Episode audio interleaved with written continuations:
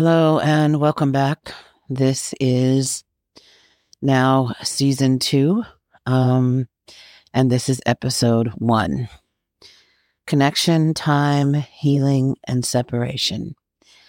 I titled it this way because there's a little bit of everything included in this podcast um, regarding those things. So I think I first want to talk a little bit about Emma's biological father. You know, I had talked about in a previous episode that she stayed in contact with him for several years. Um, and they wrote back and forth, they wrote letters back and forth. But those letters had to be translated um, to him and to her. He would only write her in German. Um, she would only write him in English. And um, he would get someone to translate the letters to him, as well as she would get somebody to translate the letters to her. And in the final letter that she received from her father, Carl, her biological father, Carl, um, he had made a comment in that letter that she should Emma should talk with her should talk with her mom. That he really didn't believe that Emma was his daughter. He had some doubts. And so given that, um, Emma wrote her letter to Christine. Now, Emma and Christine had not talked for a few years. And uh, she only heard things about Christine through her sister Trisha because Christine stayed in contact with Trisha. Um, and so at that point, um, Emma wrote a letter to Christine and explained what her biological father had said and asked Christine to please be honest with her and tell her the truth if there was any doubt in her mind that Carl was not her biological father, please be honest and tell her the truth. Christine's last letter back to Emma before she passed. Um, she wrote in the letter that he was definitely her biological father, and she didn't understand why he was not claiming her as his own child. Um, and so, given that Emma took that answer and just accepted it for what it was, she felt like in the end, I mean, he was getting much older. He had had severe health issues, a lot of heart issues, and a lot of heart surgeries. And she felt like for him to kind of disown her and act as though that she wasn't his daughter um, was very disheartening to Emma. It was very hurtful. It was very, it was just a sad thing. And um, for Christine, her biological mother, to confirm that that was her father, and there was no doubt in her mind that that was her father, um, she never reached back out to Carl again. And uh, that's been many, many years now. Carl is probably deceased. Um, his health wasn't good, and um, like I like I said, and um, she has not tried to find him again and try to reach out. Um, and shortly after Emma received the letter back from Christine, uh, Christine died probably within a year or so of her receiving that last letter. Um, so I want to say that, you know, a lot of times time heals all wounds, right? It's a very common saying that time heals all wounds, but sometimes time does not heal all wounds. Sometimes it's it's the effort that you put forth to heal those wounds yourself. And it really does not have a lot to do with time. Yes, time can ease the pain, time can help you figure it out and figure out how to process and deal with the pain of what you're dealing with or what you're going through. And, um, but not necessarily does it heal. It's the work and the effort that you have to put forth to make it heal for yourself. And so we're going to move on a little bit more about um, and talk a little bit now about um, Trisha's adoptive parents. Emma never met them, and Emma did have a conversation with um, Trisha's mom. Um, she had called to speak with Trisha. Uh, Trisha was home visiting her adoptive parents at the time, and she had called, but um, Trisha wasn't home, and her mom had answered the phone. And her mom engaged Emma in a conversation that was ra- was uh, blatantly uh, discriminatory. And when I say that, um, just some of the things that her mom said to Emma um, were like, you know, Trisha's never been exposed to anybody like you before.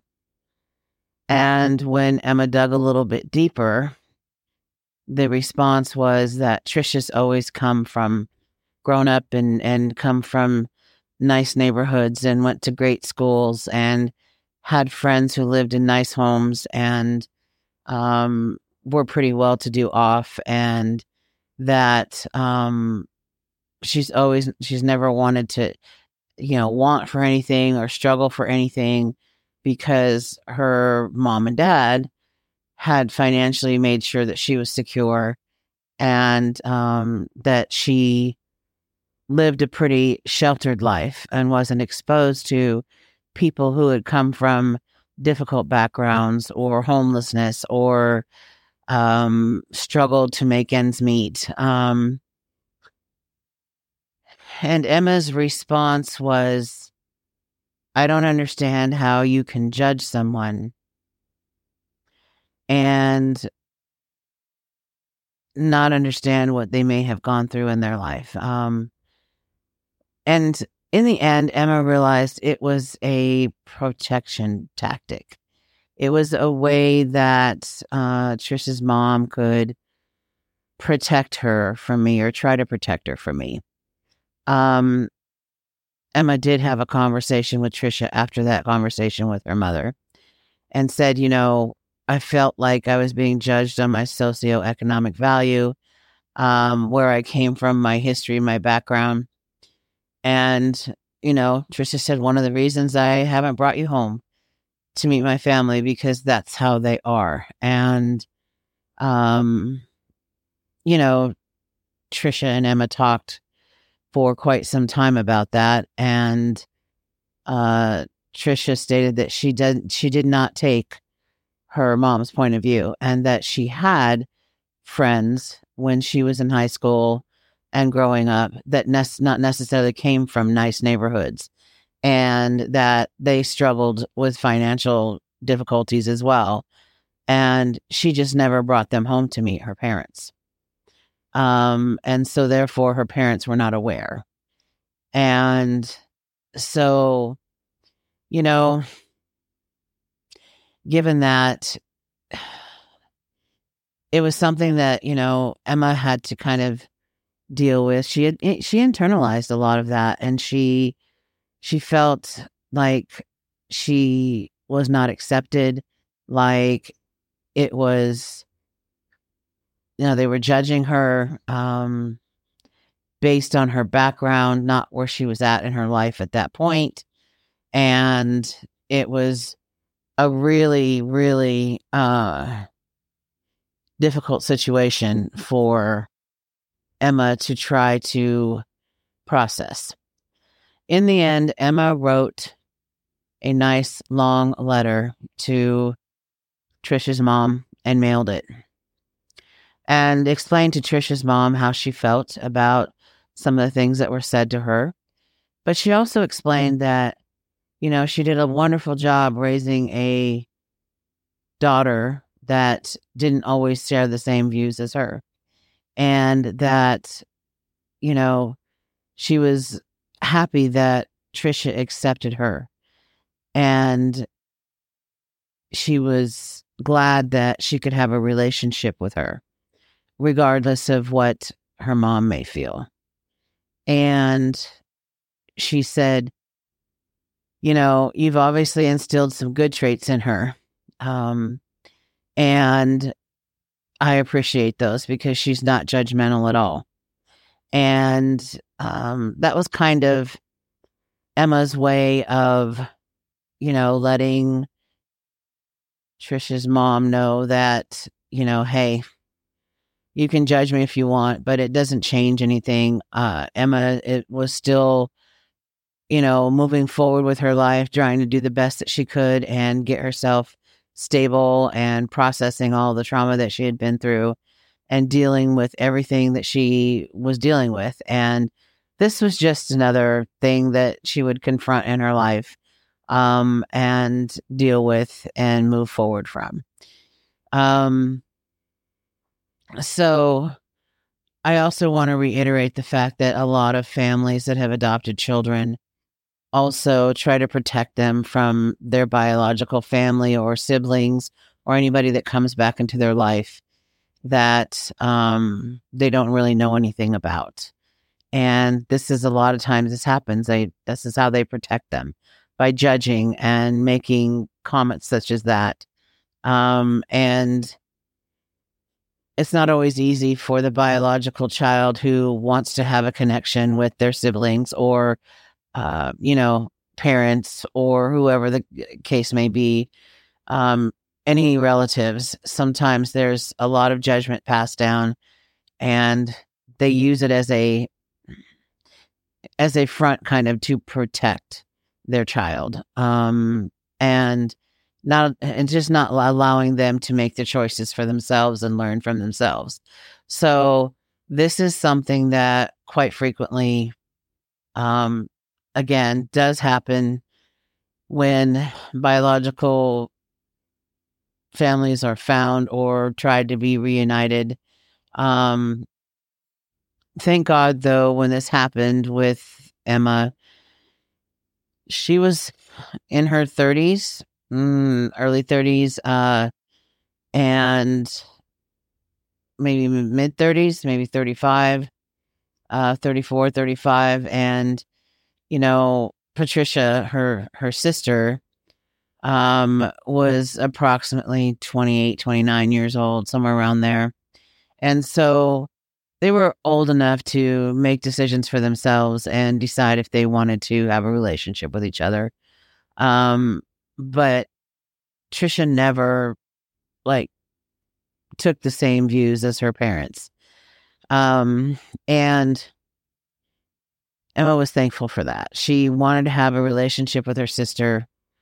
Um, her sister was also diagnosed with ADHD. Um, and, you know, she learned a lot about what her sister struggled with through her childhood and growing up. And, um, she found out, you know, that um, it was very difficult for her sister Trisha to focus on something long term.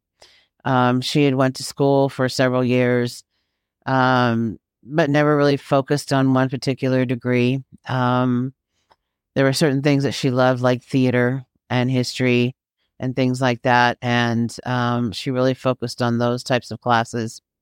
Um, and so you know, there were quite a few things that Trisha and Emma talked about um, within their relationship. And um, Trisha, again, was very open minded, um, willing to accept Emma for who she was. And even though she had been through a difficult life um, and traumatized, she accepted her, you know, and didn't judge her. So uh, that was a good thing.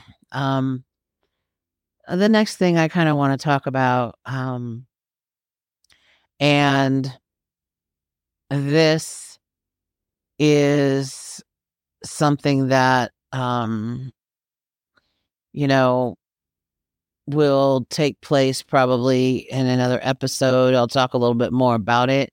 But for now, I just want to um, talk about this at this point in time um, and talk about how uh, Emma kind of felt about not being able to meet Trisha's parents um, and feeling like she wasn't accepted or good enough. Um, that kind of messed with her emotional stability a little bit. And she really kind of had a hard time coming to terms with that. She talked with her therapist about it on numerous occasions. Um, and she tried to understand the sheltered life that Trisha had been living and had come through. Um, she tried not to take it personal um, and learned that you know people are going to judge regardless of of what you have done with your life and how you've turned it around or how you process something and how you've gotten better people will still judge you and it doesn't matter it it will happen and um, you could prove them wrong till you're blue in the face. But if they have a particular point of view of you and they don't want to change that or don't want to adapt it to your current situation and how you are in that moment and how you deal with things and um, how you process things and how you're living your life at that point in time, then that's their loss. And um, it's not very easy at times for um, a biological child that's been adopted to try to reconnect with their biological family um, or a child that's been adopted trying to connect with their biological family. Um, we often think about you know it should be a happy experience and love and overwhelming joy and just a lot of things should happen when we reconnect with biological siblings or parents. Um, but a lot of times it just doesn't end that way. And, um, you know, Emma's Emma's last letter to her dad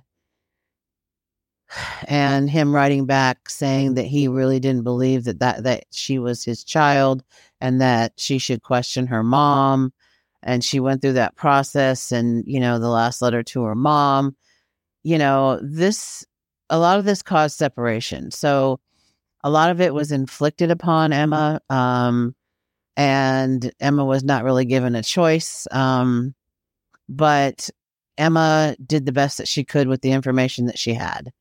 And she did the best that she could processing with what she knew how to do. And, um, you know, again, it wasn't, it wasn't easy for her.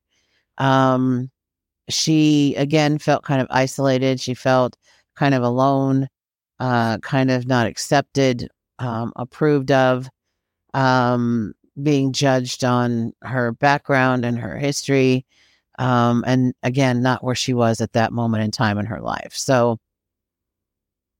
this happens to a lot of people throughout their lives. And sometimes, you know, Emma can remember when she was adopted and she her grandma and grandpa um, she remembers them uh, quite frequently. Um, her adopted grandma and grandpa her grandfather was on one of the first ships that ever went through the panama canal.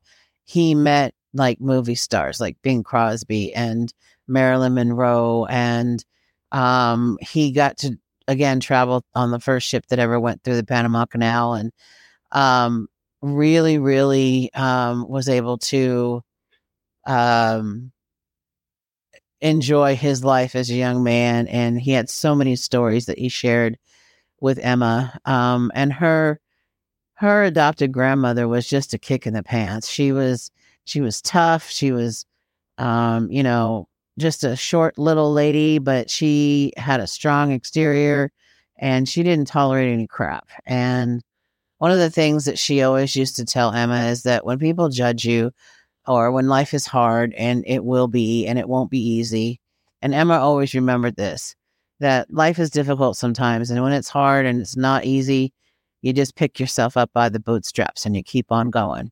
And she remembered her grandmother telling her that. And her grandmother, Marilyn, was, uh, you know, a wonderful woman, very loving, very kind. And her grandfather, Robert, um, really, really um, was a nice gentleman. He, he used to tell her all these stories about his time in the military and and you know going working the ships in the Panama Canal and all that and all that stuff and it was exciting to, for her to hear and I think if we take the time sometimes to slow down and hear you know experiences from our elders that we learn something we learn something maybe we never knew before we learn how to show more compassion and more empathy and more kindness towards people. And sometimes we don't, but I have learned in my my life and it's been my experience and it's been Emma's experience that you know take the time to listen and take the time mm-hmm. to really truly hear somebody's stories or their experiences. You'd be really surprised at how much you can learn, how wonderful and you know joyful and and just great feelings you can get from somebody else's story. Take a moment to step outside of your own. Sometimes stepping outside of your own and and you know kind of delving in someone else's story is just a great release and it's like uh, you know it's like living some freedom and getting you know uh, getting to out of your own mind sometimes. So um I think that's what I'm going to do at this point. I'm going to stop uh, this podcast um, at the and and um, I'm sure that I'll have some things in the next, you know, in the footnotes to kind of catch up on. Um, there's a lot of other things that happened in the future uh, with Emma and her brother and her sister. There'll be th- other things that'll be talked about. Uh, I'd like to talk a little bit more about um, Christine's death and um, what a great loss that was to her and how that transpired and how she found out about that and um, how how difficult it was for her to process that. Um, she never got a chance to make an amends with Christine, and um, you know she often regrets that till this day. So, you know, there's some things that need to be talked about and told. Um, but, you know, also there's a there's a lot to be said for um just accepting taking the time to heal making connections and accepting that sometimes people separate from us in our lives sometimes people move on you know, they have this saying that sometimes people are there for a reason or a season or a lifetime. And, um, you know, I truly believe that people come into our lives for a reason. Uh, sometimes they stay for a lifetime. Sometimes they stay temporarily. Sometimes maybe a year or two. But they're there to teach us something. They're there to teach us a lesson. They're there to teach us that, you know, we need to open our eyes. Maybe there's something that we're not getting or we're not recognizing. And I think a lot of times I've developed connections with people and then they've kind of went by the wayside or distance grows in between. And you often wonder what happened and why. And and then I have, you know, have connections from childhood that uh, people that I still talk to um, from grade school, from high school and, um, you know, that's a great thing too, to be able to have those lifelong, long term connections, long time connections. And, um, you know, some of them are at face value, some of them are, you know, superficial connections, and some of them are deep connections. And so I just think it's important that we understand that sometimes people are in our life for a reason, a season, or a lifetime. and um, we make the best of it um, when we have it in our lives and enjoy it and appreciate it. And when somebody walks out of your life or somebody, you know, decides they don't want you in theirs, um, you just have to learn the lesson that's being taught to you. There's there's some lesson there to learn. And take that negative feeling and turn it into a positive. On that note, I'm going to close and I want to say thank you so much for listening in and uh, taking the time out of your busy schedule to uh, listen every week. Um, I did take last week off. I needed just some downtime. And um, I might do that again in the future. I don't know. But um, I needed that. And so um, be good to yourself. You know, show yourself some kindness and some grace. Um, you know, none of us are perfect. And life is a you know a lifelong learning experience you know we we will continue to learn probably until the day we die. So uh, just be open to it and uh, do what's best for you. If you need help, if you need to reach out to somebody, please call your local crisis line 988 or reach out to a community member, friend, family member, or even a complete stranger. And uh, don't be afraid to share your feelings. Please talk about it. Mental health is awareness is so important. And uh, please take care of yourself and um, I'll look forward to working on episode two of of season two um, next week. Thank you so much. Take care. Bye bye.